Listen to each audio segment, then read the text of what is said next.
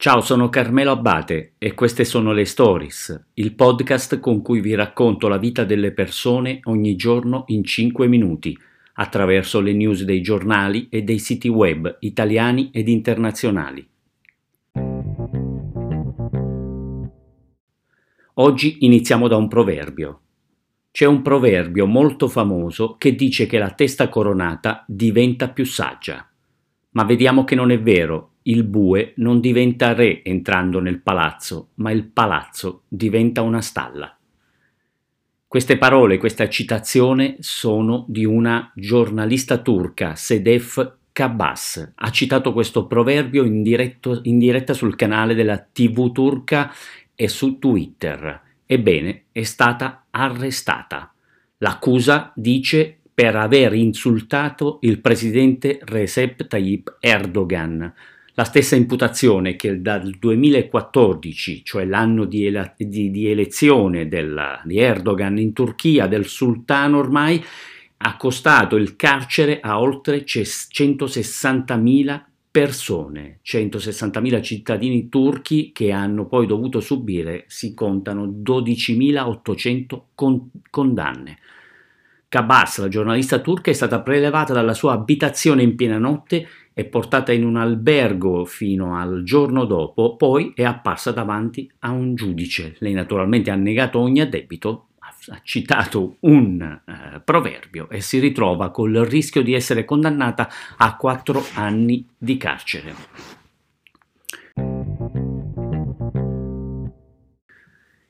In Italia, la storia di un ragazzo, Roberto Frezza, 20 anni, lo descrivono come un romantico. È andato di notte con un amico nella sua vecchia scuola che era chiusa ed è entrato al buio. Il, la scuola è l'istituto Gobetti Volta di Bagno a Ripoli, in provincia di Firenze. Voleva far vedere a un amico il luogo dove aveva studiato, il luogo delle esperienze di vita in cui si era diplomato un luogo dell'anima, lo raccontava lui su Instagram dopo la laurea. Scriveva Lì dentro c'è un pezzo di vita che non dimenticheremo mai, le superiori, gli amici, le cazzate, le interrogazioni. Ha portato l'amico a, dentro quel luogo che voleva condividere con lui. Sono saliti su una rampa esterna, forse probabilmente per cercare di farsi una foto e immortalare un momento magico in piena notte a Firenze, però purtroppo qui Roberto sarebbe caduto, l'amico ha chiamato i soccorsi, è stato trasportato a Careggi, però purtroppo non ce, fa- non ce l'ha fatta, i genitori hanno deciso di donare gli organi.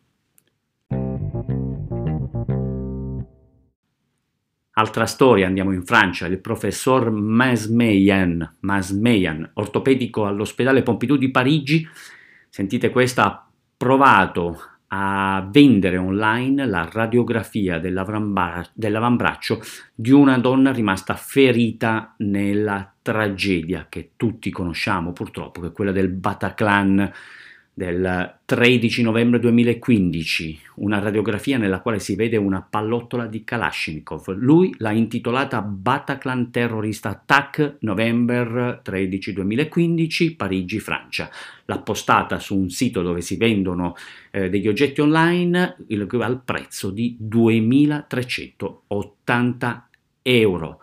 Lui sul sito sostiene di essere il creatore e il proprietario di quest'opera racconta, ho personalmente operato cinque donne, tra le quali questa giovane paziente che nell'attacco ha perduto il fidanzato. Presentava una frattura aperta dell'avambraccio sinistro con una pallottola ancora presente nei tessuti un giornalista di Mediapart lo ha scoperto e a quel punto lo, lo, lo, lo ha, eh, passatemi il termine, sputtanato, il chirurgo ha provato a spiegare di aver voluto compiere un gesto artistico, sì, un gesto artistico, sostiene lui con un, un intento pedagogico per suscitare interessi, 2380 euro, la, la radiografia di una povera ragazza vittima del Bataclan.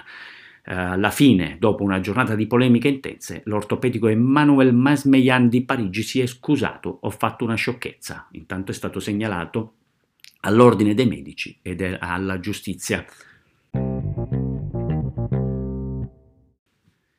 In Italia, vediamo, da, da, da, da un, un, fatto diciamo che tocca la dignità a un altro.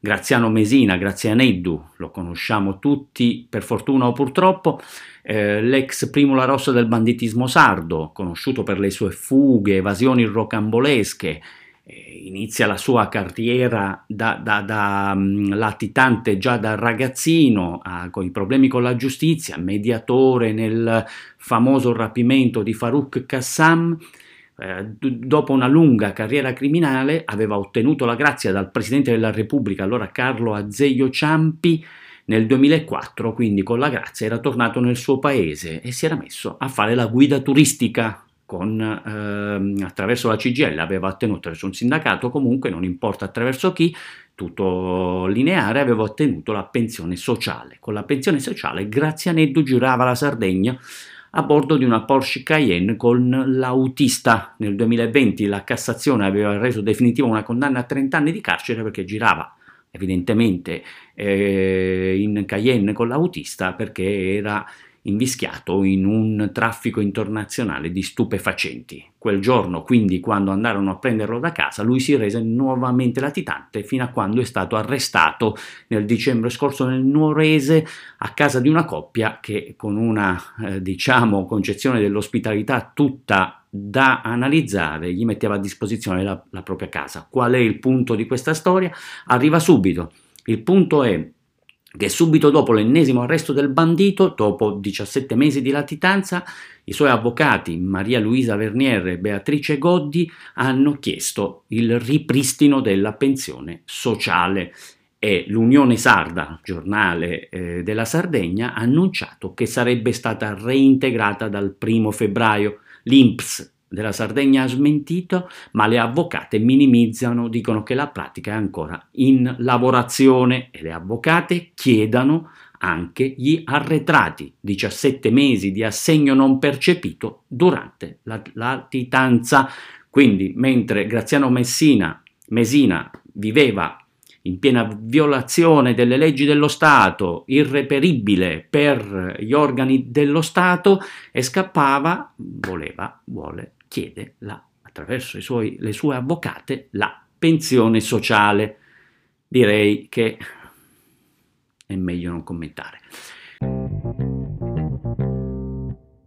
Ultima notizia, un uomo è riuscito, ultima storia, un uomo è riuscito a sopravvivere in un volo di almeno 10 ore dall'Africa all'Olanda, nascondendosi nel vano di un carrello del carrello dell'aereo cargo a 60 gradi sotto zero, un Boeing 747 eh, della Cargolux, quindi divisione cargo, era partito da Johannesburg in Sudafrica, ha fatto scala a Nairobi in Kenya e poi è atterrato a Amsterdam. Non si capisce ancora dove sarebbe salito, se direttamente in Sudafrica o in Kenya.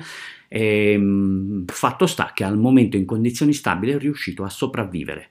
Dal 1947 almeno 128 persone hanno provato questa impresa di eh, volare aggrappati al carrello, 8 su 10 non ce la fanno. Quest'uomo al momento è vivo e in condizioni stabili. Le storie di oggi, buona giornata, domani